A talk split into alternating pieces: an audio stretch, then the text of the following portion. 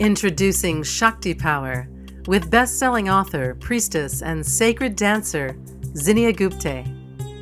Learn the wisdom of Shakti Power and invite greater beauty, intuition, and magic into your life. Enjoy ancient mantras, meditations, and supportive techniques to help you unlock and activate your sacred feminine power. And now, Shakti Power with Zinnia. Hello, welcome to the show. I'm Zinnia, your host for Shakti Power, and today we're going to talk about shining with feminine confidence. I'm really excited about today's topic because we're going to talk about what feminine confidence feels like. Is it different from masculine confidence? Yes, absolutely. It's about honoring our feminine energy and not shutting down that part of ourselves to be accepted into society. So I was told a long time ago that being feminine was not seen as powerful. And if I was going to succeed at work, I needed to show up like a man. So I showed up for years in my masculine energy. And after 10 years of that, it had drained and depleted my body. I had anemia, my adrenals were shot, and I had high stress levels and anxiety levels from doing and thinking all the time, plus working out, going to the gym, and having a highly caffeinated, highly inflammatory diet. Also, I, I was going through a divorce, so I didn't know how to switch on and off. So I brought this masculine self into my relationships as well. Well, you know that my story has a happy ending. You all know my Ibiza story and how I went to a Spanish island in the Mediterranean for three years to heal myself, become whole again, and transform into a very feminine woman with power, confidence, and grace. So, when I talk about feminine confidence, I'm really talking about femininity. Femininity is about the depth of emotions, of sensitivity, compassion, empathy, sympathy, it's about humor, spirit, receptivity. It's also about nurturing and our ability to regenerate and rejuvenate our bodies. These are all beautiful qualities of the feminine energy. And we were born with this, it's our birthright. It's important to honor that birthright. And it's important to honor your natural feminine process so you can be true to yourself. When we honor all of our feminine energy, including our emotions, our heart, our body, and wild instinct, our inner nature, we are authentic. We can express our truest self, and this gives us confidence. We are not hiding away any parts of ourselves. We are honoring all of who we are and trusting of our natural power. And this makes us whole. So our bodies tell us when we're hungry, who we, who we feel safe with, how fast or slow to go, how, how to sense danger with our instinct, and so much more. Living this way, our bodies inform us all the time. Is this person right for me? This food doesn't taste good to me. I need to be alone right now and reflect. I can't make love with you right now. We're fully present. And all this makes us confident and sure about who we are in a given moment and what needs to be done. This is feminine confidence. One of my favorite archetypical inspirations of this energy is the goddess Lilith. Now, Lilith is super old. She's from Paleolithic times, you know, definitely over 30,000 years ago, when there was mother worship and our earth saw the feminine as mother. And it was a time of matriarchal goddess worship before the patriarchy.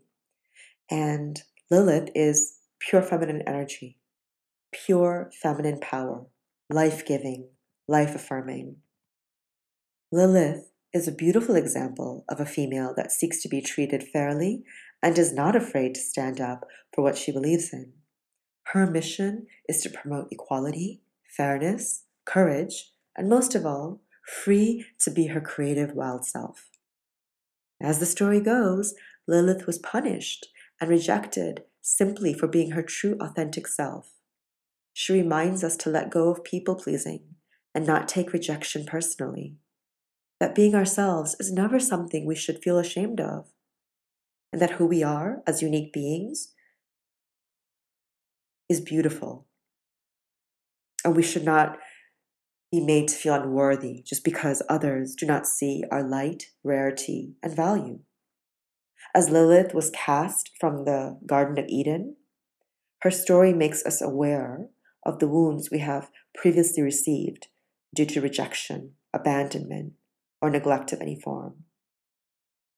Lilith is wild, fiercely independent, decisive, and determined. Lilith's energy is here to support us as a role model as we gracefully accept our own feminine energy. She teaches us to place our self worth in a very sacred place of importance where we deserve to honor it. Lilith holds an apple in her hand in the Garden of Eden. She was the original um, inspiration and feminine essence behind the apple in the story of Adam and Eve. Lilith was really Adam's first wife, and uh, she wanted equality. And when Adam did not feel the same way, she was cast out. And in allegorical tales, she's represented as the serpent and the apple being given to Eve. So, like I said before, Lilith holds an apple in her hand in the Garden of Eden. She turned herself into a serpent to tempt Eve into eating the apple, as it was the fruit of all knowledge. She offers this fruit to not just Eve, but to all women to become wiser, more aware, and empowered in our femininity so that we will not compromise ourselves and our authentic nature. Lilith offers us the essence of this sweet, forbidden fruit so that, like her, we also have insight, knowledge, and courage into our true feminine nature. Once we do, we allow ourselves to be free in our expression, to feel confidence and inner strength that will empower us to step into our wholeness. So please take a bite of that delicious fruit without feeling guilt and accept your feminine energy in its full glory. You can express this feminine energy in different parts of your life so that you're confident in it and not shutting it down because you may have to be in your masculine energy at work. You know, sometimes we compartmentalize. We have to be in our left brain at work, analyzing, thinking, doing. But we also use our right brain to be creative, to manage, to nurture. And when we have a, a good balance of that, we can achieve, we're successful. So don't forget that feminine energy, it will serve you well. And here are some tips on how to do that. In your emotional life, you can use self soothing, nurturing, nourishing, and self honoring to help you feel and express your emotions with your partner, as well as comfort yourself in times of grief and sadness. In your spiritual life, you can use your emotional connection, intuition, receptivity, and heart centeredness to increase your self awareness and self knowledge. So you can serve your community or your family.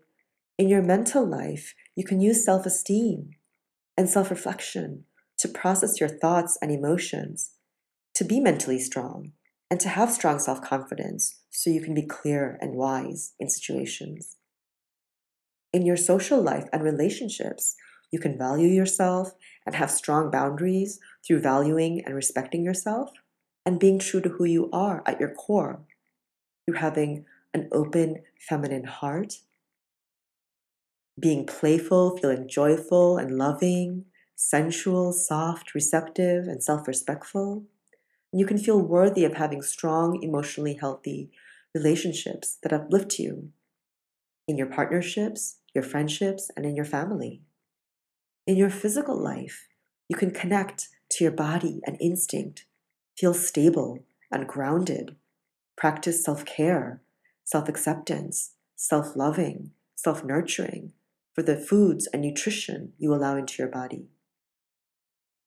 And in your professional life, you can be an expert at what you do, as well as feel magnetic and charismatic by being self empowered, having self belief, and self respect for yourself, where you not only win your own respect, but the respect of others. So you can grow professionally, authentically for who you are, and your gifts and what you bring to the table. So that sums up feminine energy and how to use that list of self love in the first episode. How to use that list in your emotional life, your spiritual life, your mental life, your social life, your physical life, and your professional life, and, and how you can use the alignment of your emotions and heart and body and instinct, your inner nature, to feel that feminine self confidence. Because when we talk about confidence, it's usually in business terms, and all the business literature out there is based on a male kind of confidence, you know, assertive, arrogant, direct, linear, succinct to your point. But that doesn't take into account the valuable gifts of our feminine body and our feminine nature. So I wanted to add that to the conversation. And um, I actually teach this feminine confidence to different women's groups um, in New York and Washington, D.C., and Spain. Last year, I taught feminine confidence to Running Start. They bring young women into politics and train um, young women who are star fellows how to be congresswomen one day they teach them how to run Congress. So I teach the feminine confidence module. I'm also going to be teaching in May to the University of Maryland in Maryland, United States, um, at the National Conference of Young Collegiate Women Leaders. I'll be teaching my feminine confidence workshop. And of course, I teach feminine confidence in my own events, um, Feminine Awakening and Sacred Sensuality in Ibiza, Spain. So I hope you were inspired on today's show. If you have a question that you would like me to answer or you would like to know more on Lilith, please email me at zinniawithlove at gmail.com or send in your question through the contact form on Shakti Priestess. I'm so happy that you joined me, and I hope you have a wonderful week. All my love. Namaste. Thanks for listening to Shakti Power. If you like what you heard, please share the Shakti Power podcast with your friends. And be sure to visit ShaktiPriestess.com to claim your free goddess gift bundle.